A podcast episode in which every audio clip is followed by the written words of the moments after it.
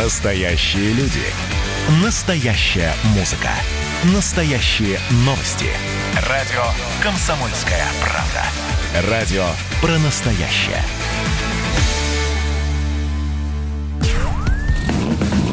«Под капотом». Лайфхаки от компании «Супротек». С вами Кирилл Манжула. Здравия желаю.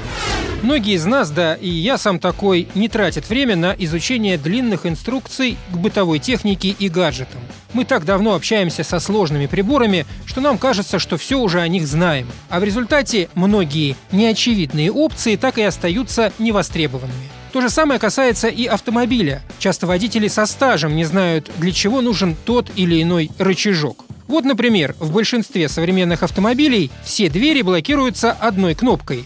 Снаружи открыть дверь нельзя, а вот изнутри легко. А что, если непоседливый ребенок сделает это случайно прямо на ходу? Даже страшно представить, какие могут быть последствия. Однако такой неприятности легко избежать. На торце задней двери надо просто переключить небольшой рычажок. Теперь дверь можно открыть только снаружи, если, конечно, при этом разблокирован центральный замок. Похожая функция есть и у электрических стеклоподъемников. Обращали внимание на то, что рядом с блоком управления на водительской двери имеется пятая кнопка. С ее помощью блокируются кнопки стеклоподъемника на остальных дверях. А теперь взгляните на салонное зеркало. Если видите загадочный светодиод, вмонтированный в корпус или расположенный с краю зеркальной поверхности, значит, у вас электрохромное зеркало. Такое зеркало предотвращает ослепляющий эффект. То есть, если в темное время суток за вами будет двигаться автомобиль с дальним светом фар, зеркало автоматически станет темнее. Ну а кнопка нужна для отключения этой функции. Если же кнопки нет, а вместо нее рычажок,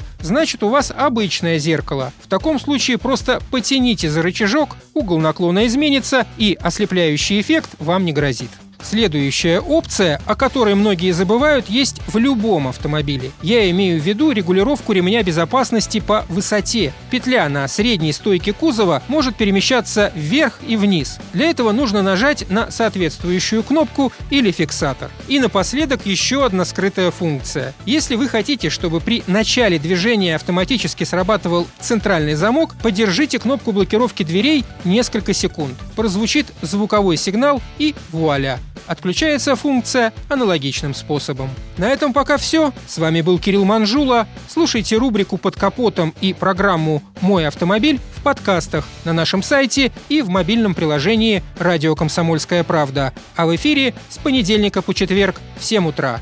И помните, мы не истина в последней инстанции, но направление указываем верное. Спонсор программы ООО «эн пэ тэ ка Супротек». «Под капотом». Лайфхаки от компании «Супротек».